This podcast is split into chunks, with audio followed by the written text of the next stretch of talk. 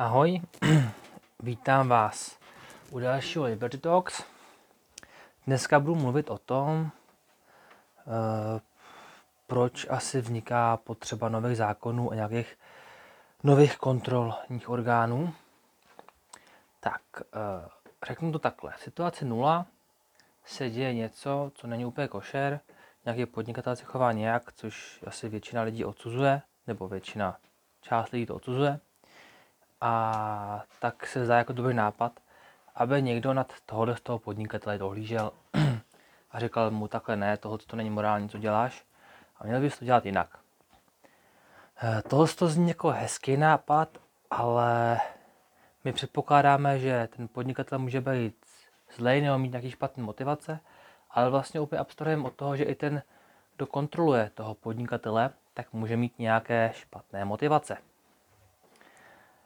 Takže to znamená, že e, nakonec to může být tak, což i tak bývá, že nakonec má horší motivace ten, který kontroluje. Jo? Protože ten, který kontroluje, tak nad sebou vlastně nemá žádnou kontrolu. Jako kontrolou jsou voliči nebo lidi a ty to za stoje, který musí zajímat.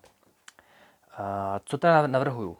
Já navrhuju to, aby žádný takový vnější kontrolor nebyl, e, hlavně teda nebyl státní, nějaký soukromý být může, protože třeba takový časopis D-test, ten třeba kontroluje kvalitu produktů, tak může být klidně i nějaký časopis nebo nějaký združení, který bude kontrolovat, jak jsou podnikatelé morální, jak se chovají.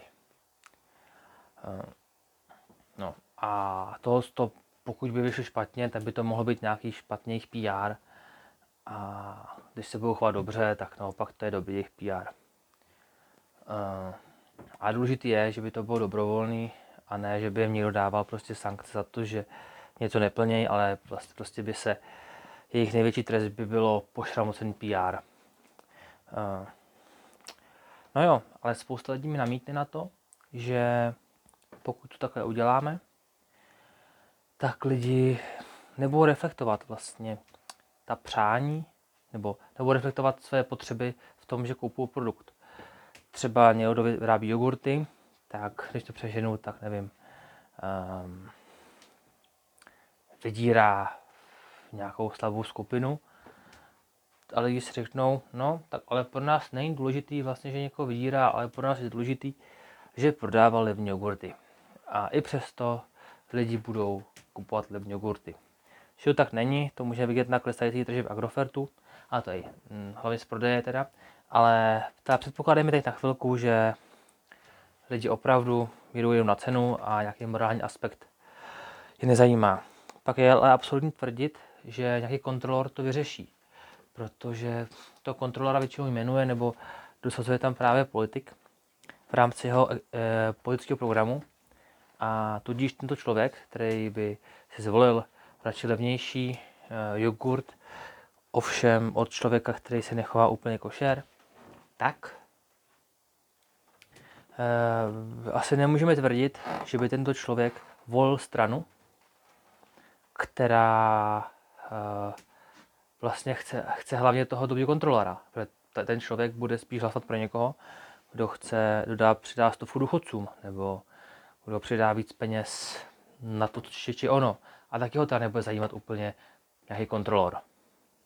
Jo, tak to je asi všechno, co jsem chtěl říct o tom, o tom, proč někteří lidi si myslí, že je dobrý mít nějakého státního kontrolora. Určitě ta první myšlenka, jak jsem už zmínil, je eh, vlastně hezká, ale když se vezme úplně do nějakého detailu, eh, tak zjistíme, že nějaký státní kontrolor je spíš kontraproduktivní. Ještě bych dodal to, že pak se může dít to, že ten, ten kontrolující orgán toho podnikatele, který má kontrolovat, s ním domluví. E, a dohodnou se třeba, že se spolčí proti nějakému jinému výrobci jogurtu v tomto případě. A to pak může znamenat, že ten kontrolor schválně si na někoho vyšlápne, na slušného podnikatele a schválně bude krejt nějakého neslušného. A proč? No, protože můžou, no, budou mít na, na to moc a kontrolor dostane se na to prachy, tak proč by to neudělal, jakože to už zase, tohle je další věc, která zvyšuje riziko té korupce. To je tak asi všechno, už to bych řekl. Takže už fakt všechno. A já se těším na nějaký další podcast a zatím čau.